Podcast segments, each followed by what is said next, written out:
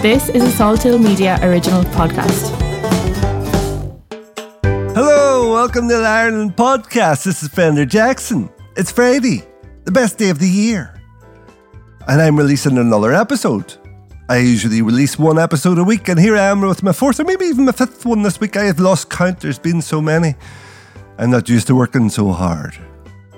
I needed some downtime too, so if you check out my Instagram page, you'll see a couple of songs that I've recorded. Rough and Ready, I Don't Care.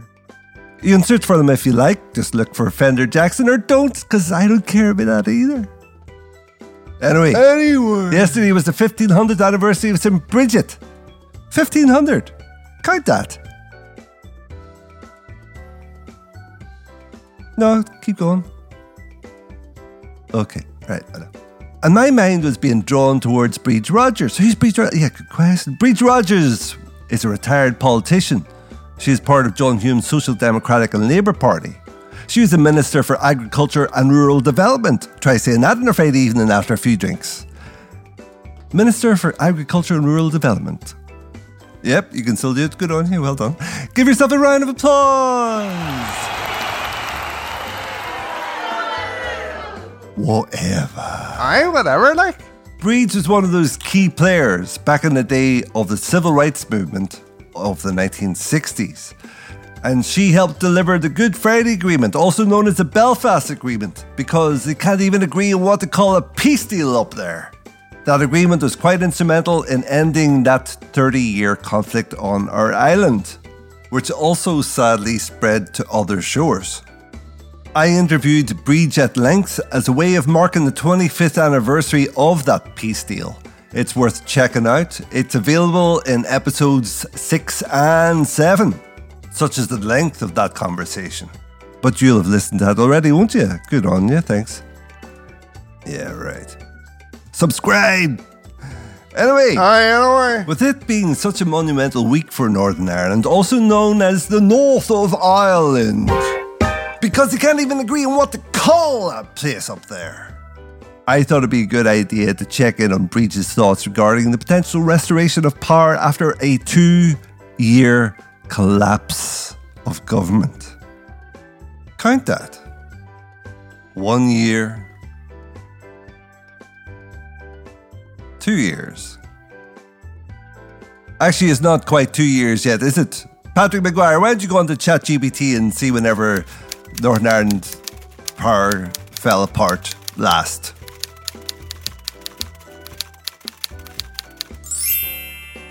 Third of February 2022, you say? There you go, we got another day. You know, Northern Ireland politics reminds me of the politics of USA. There's two main parties and they seem to hate each other. There's a great title of a book. I say title because I have yet to read it. I love the title though. P.J. O'Rourke, he wrote A Cry from the Far Middle. That applies to Northern Ireland just as it does the US August With this podcast, I try to make it as central politically as possible, or at least balanced. You'll hear in my interview with Bríd that I want to interview Daphne Trimble. Daphne Trimble is the widow of the late David Trimble. David Trimble was leader of the Ulster Unionist Party and he received his Nobel Peace Prize on the same day as John Hume. I've reached out to the Ulster Unionist Party, but they have yet to respond one month or even three months later. Maybe one day they will reply to my email.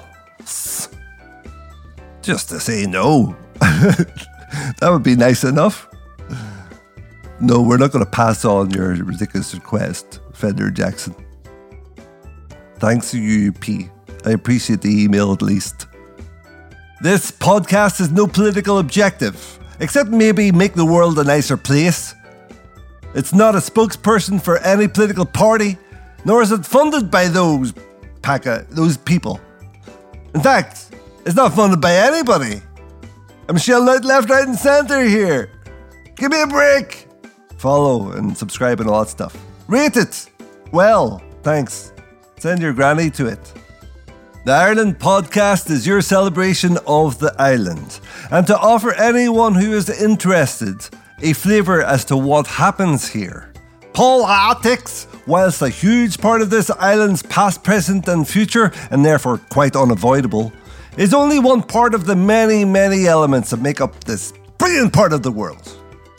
So, without any further crack, on the 1500th anniversary of St. Brigid, I bring you Bríd Rodgers. Sure, where else would you get it? Bands, will you cease to exist momentarily?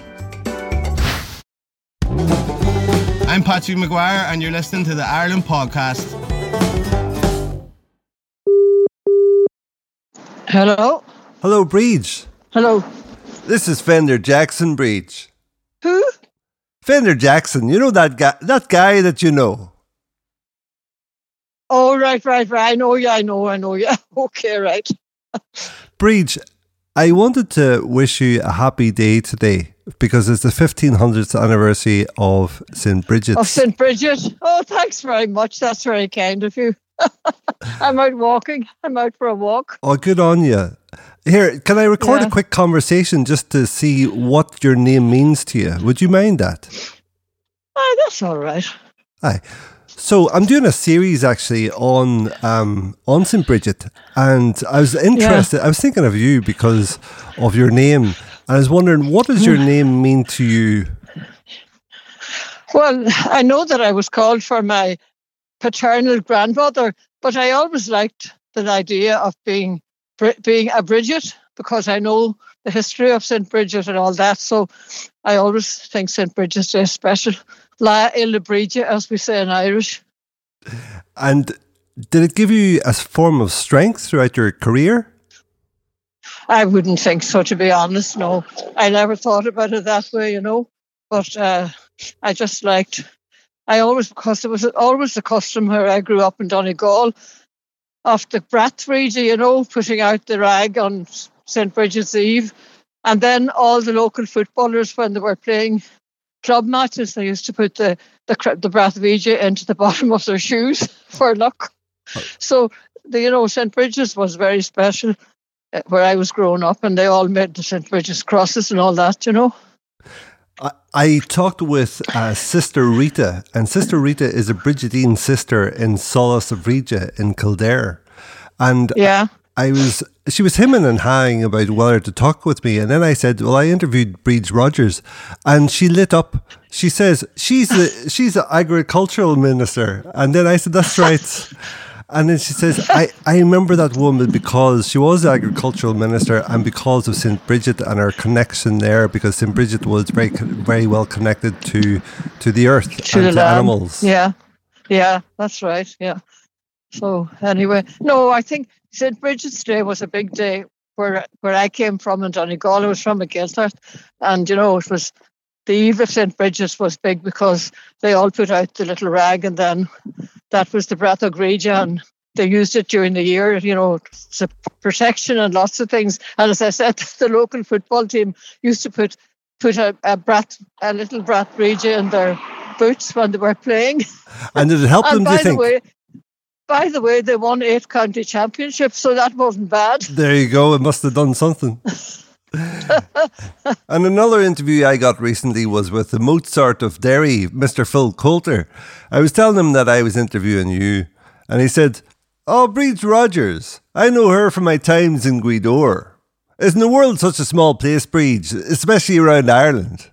Phil Coulter. Aye. Oh yeah, well he used to come to Gweedore on his holidays along with John Hume and all that crowd. Yeah. And did you hang out with Phil? Yes, we all went out together. At night we all went we we had great sing songs in Gweedore and Phil would be there and he I'll tell you a funny story about Phil. Hold on. I'm just getting into my flat here. Uh, uh, you know, So Shall I call you back in five minutes? local new I call you back Huh? in five there was a local hotel. There was a local hotel built big on the beach. It's Uh-huh. gone now, but it's well, it's all down now. But um, the owner, the wife of the owner, wasn't terribly clued into things, but they got a, a new organ, a lovely new organ for the hotel because they used to have people there at night singing. And one day morning, after they got the new organ, she went in and she found this fella playing, tap, playing away on her organ. And she went over to him and she tapped him and she said, By the way, she said, Do you realize that's a very expensive piece of music? And he said, Oh, yeah, that's okay. And he got up. Phil Coulter. well, Phil was he just playing got up and never said a word.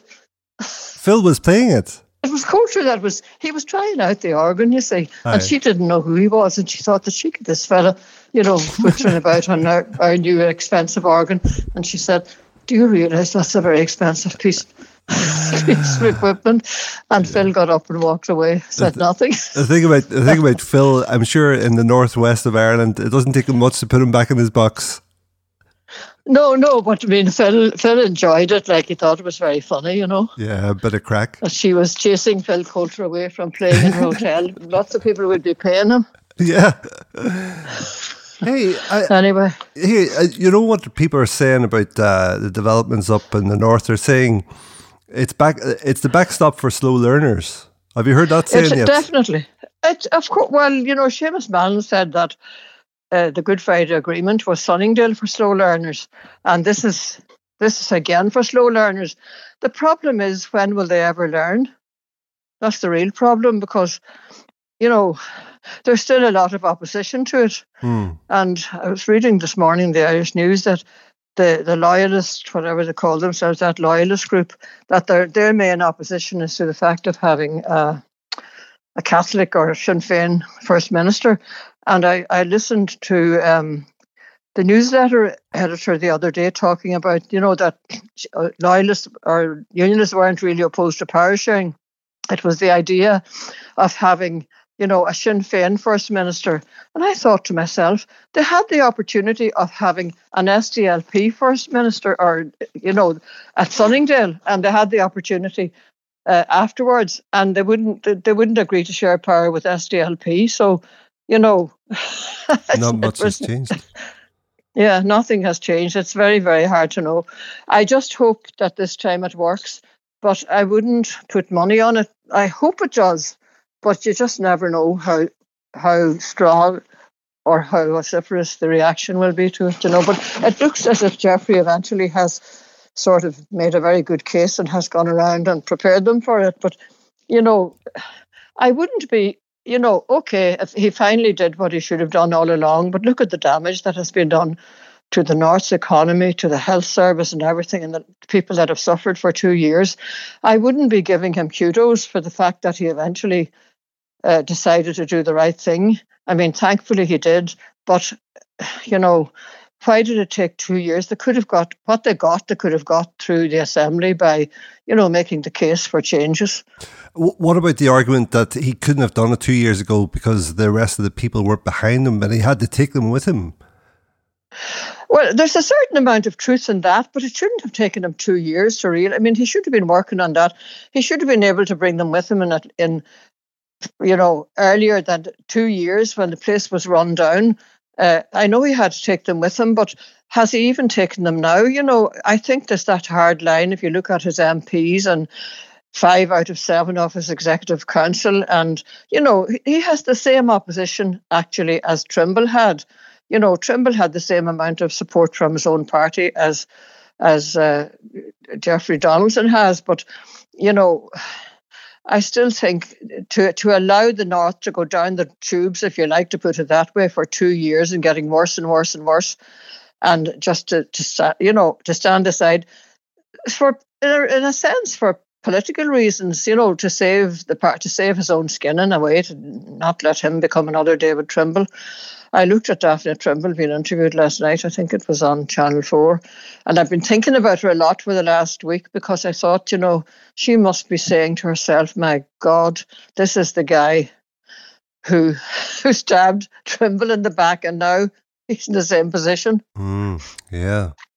I actually, re- history repeating itself? I actually reached out. Remember, we talked and you, I asked you about suggestions. Who should I? Who else should I interview? You suggested Yeah. Daphne, and um, Yeah. I reached out to UP, but there was no response from them. So hopefully, hopefully, I'll be able to get her in the future.